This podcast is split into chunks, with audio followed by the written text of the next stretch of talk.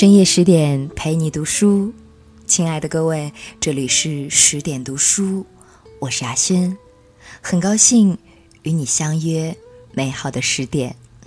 那我依然在美丽的西北小城天水向你问好。接下来的时间呢，我们一同来分享来自毛姆的作品《阅读应该是一种享受》。首先我要坚持的就是阅读应该是一种享受，既不能帮你获得学位，也不能助你谋生糊口，不能教会你驾船，也不能告诉你如何发动一辆故障的汽车，但它们将使你的生活更丰富、更充实、更圆满而感到快乐，如果你真能享受这些书的话。许多在文学史上占有重要地位的著作，如今除了给专门研究的学者之外，并不需要每个人都去读。生活在繁忙的现代，除非是与他们的生活直接有关的书籍，很少人有时间博览群书。不论学者们对一本书的评价如何，纵然他们一致地加以称赞，如果它不能真正地引起你的兴趣，对你而言仍然毫无作用。别忘了，批评家也会犯错误。批评史上许多大错，往往出自著名批评家之手。你正在阅读的书，对于你的意义，只有你自己才是最好的裁判。每个人的看法都不会与别人完全相同，最多只有某种程度的相似而已。如果认为这些对我具有重大意义的书，也该丝毫不差地对你具有同样的意义，那真毫无道理。虽然阅读这些书使我更觉富足，没有读过这些书，我一定不会成为今天的我。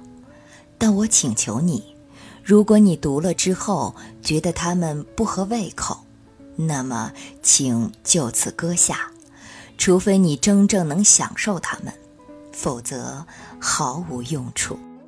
没有人必须尽义务地去读诗、小说或其他可归入纯文学之类的各种文学作品，它只能为乐趣而读。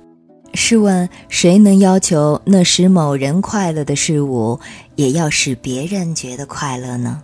请别以为快乐就是不道德的，所有的快乐本身都是很好的，只是所他们造成的后果常使敏感多虑的人想要逃避。读书的快乐并不会产生下流或肉欲，往昔的智者们都认为只有知识的快乐最令人满足，而且最能持久。养成阅读的习惯实在受用无穷，很少有什么运动能让你在过了盛年之后仍能从其中获得满足。同样，除了读人排戏、打棋谱、填字谜外，很少有游戏能不需同伴而独自一人上玩。阅读就没有诸如此类的不便，几乎没有一种工作能像阅读这样，只除了针线活儿。但缝纫、编织只使用手指，无法约束不安定的精神，随时随地可以开始，一旦有要紧事不得不做时，又能立刻放下。养成阅读的习惯，等于为你自己筑起一个避难所，几乎可以避开生命中所有的灾难。我说几乎，因为我不能强辩说阅读可以缓和饥饿的痛苦与失恋的悲哀，但是5-6本精彩的侦探故事，再加上一个热水袋，却能使任何人不在乎最严重的感冒。如果我们被迫去读那些令人觉得厌倦的书，又怎能养成为阅读而阅读的习惯呢？关于读书的方法，最好你还是随自己的兴趣来读。我也不劝你一定要读完一本再换另一本。就我自己而言，我发觉同时读5-6本书反而更合理，因为我们无法每一天都保持不变的心情，而且即使在一天之内，也不见得会对一本书具有同样的热情。至于我，当然选取最适合我自己的计划。清晨在开始工作之前，我总要读一会儿书。书的内容不是科学就是哲学，因为这类书需要清晰而且注意力集中的头脑。就这样的，我的一天开始了。当一天的工作完毕，心情轻松，又不想再从事激烈的心智活动时，我就读历史、散文、评论与传记。晚间我看小说。此外，我手边总有一本诗集，预备在有读诗的心情时读之。在床头，我放了一本可以随时取看，也能在任何段落停止，心情一点不受影响的书。可惜的是，这种书实在不多。欣赏趣味的转变，使得许多伟大杰作的某些部分也变得沉闷起来。今天我们务需要在为18世纪最为人喜好的道德论说伤脑筋，也不必再为19世纪流行的冗长的风景描写费神。懂得如何跳读，也就等于懂得如何阅读，才能既有益又愉快。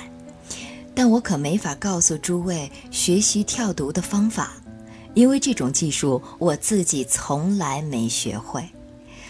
我是一个很差劲的跳读者，我怕会漏掉一些可能对我有用的部分，因此我不得不读尽许多只能让我感觉疲倦的部分。而且每次当我一开始跳读，就无法停止，一直到全书终了为止。自己心中非常不满，因为我觉得自己这样做是不公平的。禁不住会想，我像根本没读过这本书一样。文学史上的自以为是，无论出以何种形式，都是最可憎的。某一类愚人，他们看不起同伴，只是因为他们对某本书的评价意见不一致，这真是不可原谅。此外，在文学鉴赏方面的自炫也非常可厌。即使所有最好的批评家都对某本书给予极高的评价，而你独不以为然，你也不要觉得不好意思。不过，对于你自己从未读过的书，最好不要加以恶评。天才是常常被使用的漫不经心的字眼，但我自己绝对不会以这个字眼去称呼那些只有3-4本成功的剧本或2-3本成功小说的作家。在我心目中，天才是一种非常稀贵的品质。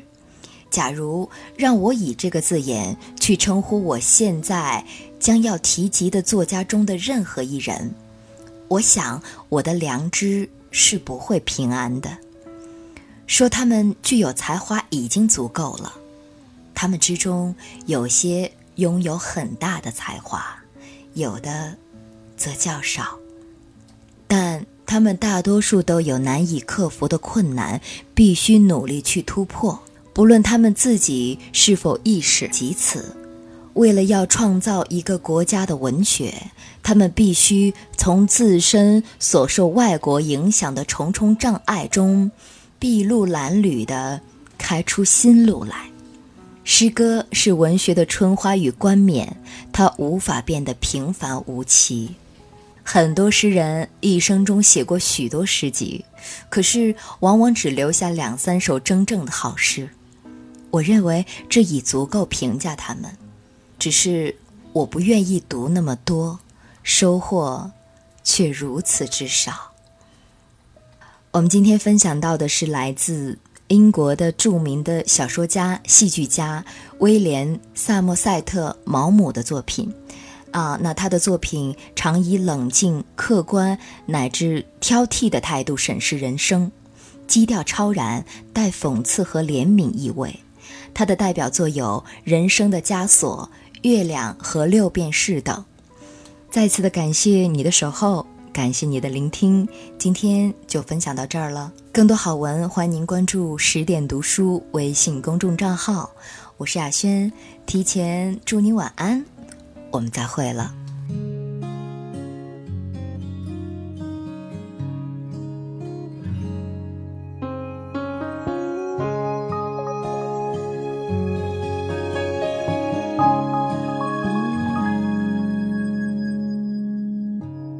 太浓了吧，否则这会哭得说不出话。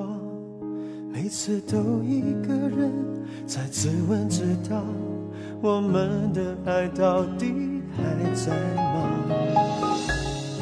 已经淡了吧，多放些糖也很难有变化。不如喝完这杯就各自回家，别坐在对面欣赏我的挣扎。一场失败的爱情像个笑话，热的时候心乱如麻，冷了以后看见自己够傻。人怎么会如此容易无法自拔？一场无谓的爱情像个谎话，甜的时候只相信它，哭了以后每一句都可怕。人怎么会如此难以了无牵挂？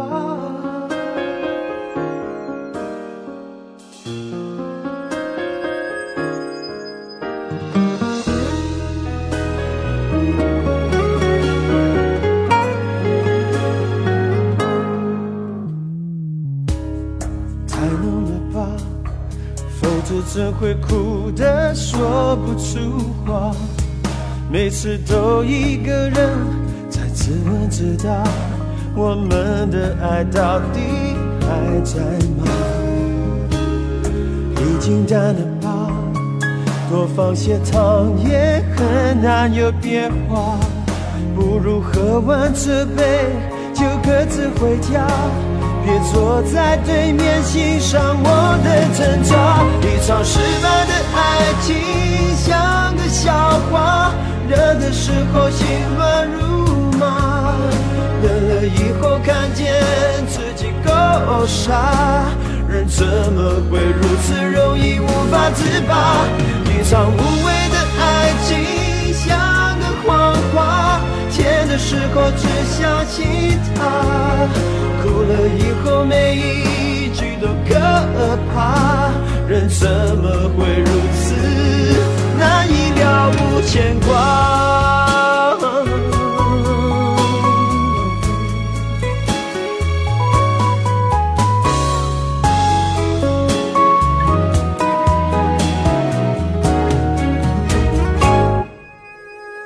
一场失败的爱情像个笑话，热的时候心乱如麻，冷了以后看见自己够傻。人怎么会如此容易无法自拔？一场无谓的爱情像个谎话，甜的时候只相信它，哭了以后每一句都可怕。人怎么会如此难以了无牵挂？